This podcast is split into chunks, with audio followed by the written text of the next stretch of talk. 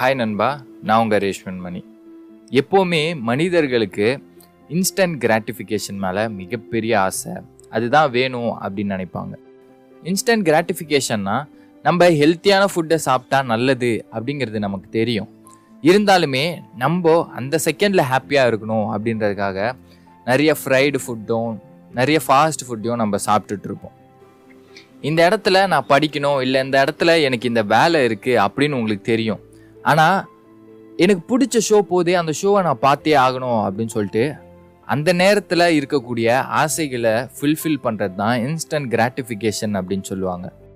இந்த மனிதர்களுக்கு எதுவாக இருந்தாலும் இன்ஸ்டண்ட்டாக நடந்துடணும் இன்ஸ்டண்ட்டாக சந்தோஷமாக இருக்கணும் இன்ஸ்டண்ட்டாக எனக்கு நோய் வந்தால் போயிடணும் அப்படிங்கிற மாதிரி.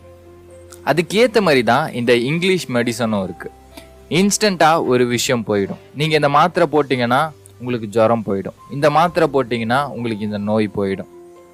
ஆனால் அந்த விஷயம் அப்பையோட முடிஞ்சிருச்சா அப்படின்னு கேட்டிங்கன்னா எதுவுமே இங்கே முடியறது கிடையாது. எல்லாமே பட்டர்ஃப்ளை எஃபெக்ட் தான். ஒன்று ஒன்றா ஒன்று ஒன்றா பின்னாடி போயிட்டே தான் இருக்கும். நம்ம கண்ணுக்கு தெரியாமல் வேணா இருக்கும்.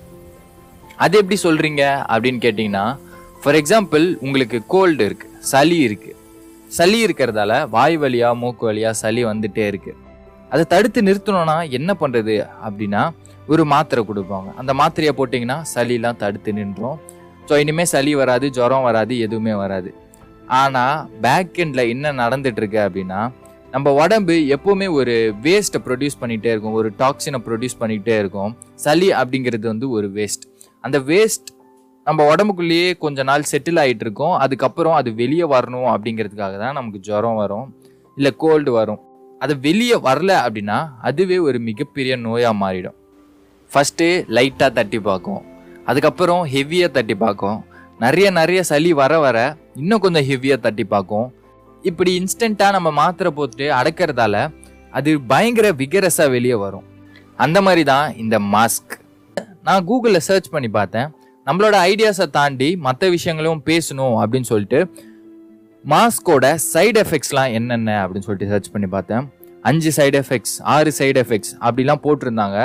ஓகே நம்மள மாதிரியே சில பேர் யோசிக்கிறாங்க அப்படின்னு உள்ளே போய் பார்த்தா மாஸ்க் போட்டால் அன்கம்ஃபர்டபுளாக இருக்கும். மாஸ்க் போட்டால் உங்கள் கண்ணை மறைக்கிறதுக்கான வாய்ப்பு இருக்குது மாஸ்க் போ கண்ணாடி போடுறவங்க மாஸ்க் போட்டால் மாஸ்கில் ஃபாக் வரதுக்கான வாய்ப்புகள் இருக்குது அப்படின்னு சொல்லிட்டு சில்லித்தனமான சைடு எஃபெக்ட்ஸ்லாம் சொல்லியிருந்தாங்க. ஆக்சுவலாக இதுக்கு உண்மையான மிகப்பெரிய சைடு எஃபெக்டே இருக்குது மாஸ்க் போட்டால் இன்ஸ்டண்ட்டாக நமக்கு கொரோனா வராது. காற்றுல இருந்தால் நம்மளால் அதை சுவாசிக்க முடியாது அதனால் வராது. மற்றவங்க கிட்ட இருந்து நமக்கு வராது. அதனால நம்ம மாஸ்க் போட்டுட்டு இருக்கோம். அப்படின்னு எல்லாரும் நினைக்கிறோம். இது ரொம்ப நல்ல விஷயம்தான். இப்படி யோசிச்சு பார்த்தோம்னா மாஸ்க் போடுறது கரெக்டு தான் அப்படின்னு நமக்கு தோணும். ஆனால் யோசிச்சு பாருங்களேன். நம்ம மாஸ்க் போடுறோம். நமக்குள்ள ஒரு ஜீவன் இருக்கு. அது பேர் லங்ஸ் அப்படின்னு சொல்லுவாங்க. லங்ஸ் அதுக்கு தேவையான காற்றை உள்ளே இருக்கிறதுக்காக அட்மாஸ்பியர்லேருந்து காற்றை உள்ளே இழுக்குது. அதுக்கு தேவையில்லாத காற்றெல்லாம் வெளியே விடணும் அப்படின்றதுக்காக அது மறுபடியும் வெளியே விடுது. இப்போ நம்ம என்ன பண்ணிக்கிட்டு இருக்கோம் அப்படின்னா நமக்கு தேவையான காற்றை எடுக்கிறோம் நமக்கு தேவையில்லாத காற்றை விடுறோம் இந்த தேவையில்லாத காற்றையே நம்ம திருப்பி திருப்பி சுவாசிச்சுட்டே இருக்கோம். இது எப்படின்னா நம்ம நல்ல நியூட்ரிஷனான ஃபுட்டை சாப்பிட்டுட்டு இருக்கோம். சாப்பிட்டுட்டு அதோட வேஸ்ட்டை நம்ம வெளியே வருது.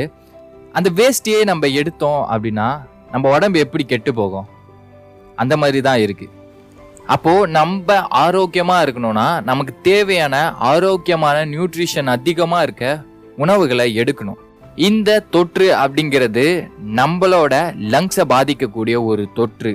அப்படின்னா நம்மளோட லங்ஸை நம்ம இன்னும் கொஞ்சம் தான் பலப்படுத்தணும். இன்னும் கொஞ்சம் நியூட்ரிஷன் உள்ள ஃபுட்டை சாப்பிட்ற மாதிரி இன்னும் கொஞ்சம் நல்ல காற்றை நம்ம சுவாசிக்கணும்.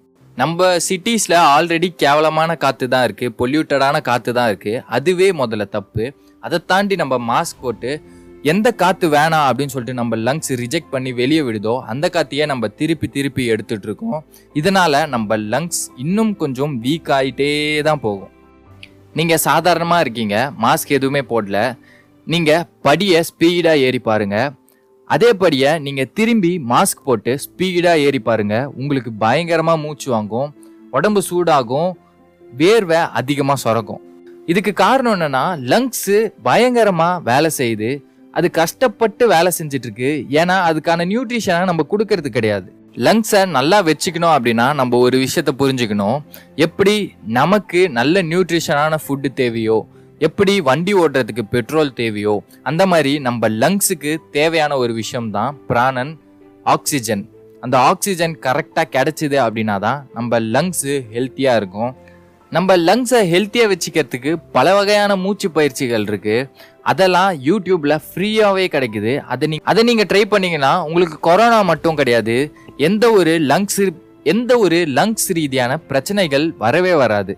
உங்களுக்கு ஏதோ லங்ஸ் ரீதியான ஒரு பிரச்சனை இருக்கு அப்படின்னா நான் சொல்றது கண்டிப்பாக உங்களுக்கு இருக்கும். நைட்டு நீங்கள் தூங்கும்போது கமந்து படுத்து தூங்குவீங்க. கரெக்டா கரெக்டு அப்படின்னா கீழே கமெண்ட் பண்ணுங்க. நம்ம செஸ்ட்டை தரையில வச்சு கமந்து படுத்து தூங்கும் பொழுது நமக்கு நிறைய ப்ரீதிங் ரீதியாகவும் லங்ஸ் ரீதியான பிரச்சனைகள் நிறைய வருது. அப்போ நம்ம வேணும்ன்ட்டே நமக்கு தெரிஞ்சே நம்ம மாஸ்கை டெய்லியுமே போட்டுக்கிட்டு இருக்கோம். அந்த கெட்ட காற்றை நம்ம திரும்பி திரும்பி சுவாச்சிட்டு இருக்கோம் அப்படின்னா இப்போ நமக்கு அந்த தொற்று வராது எந்த ஒரு பிரச்சனையும் வராது.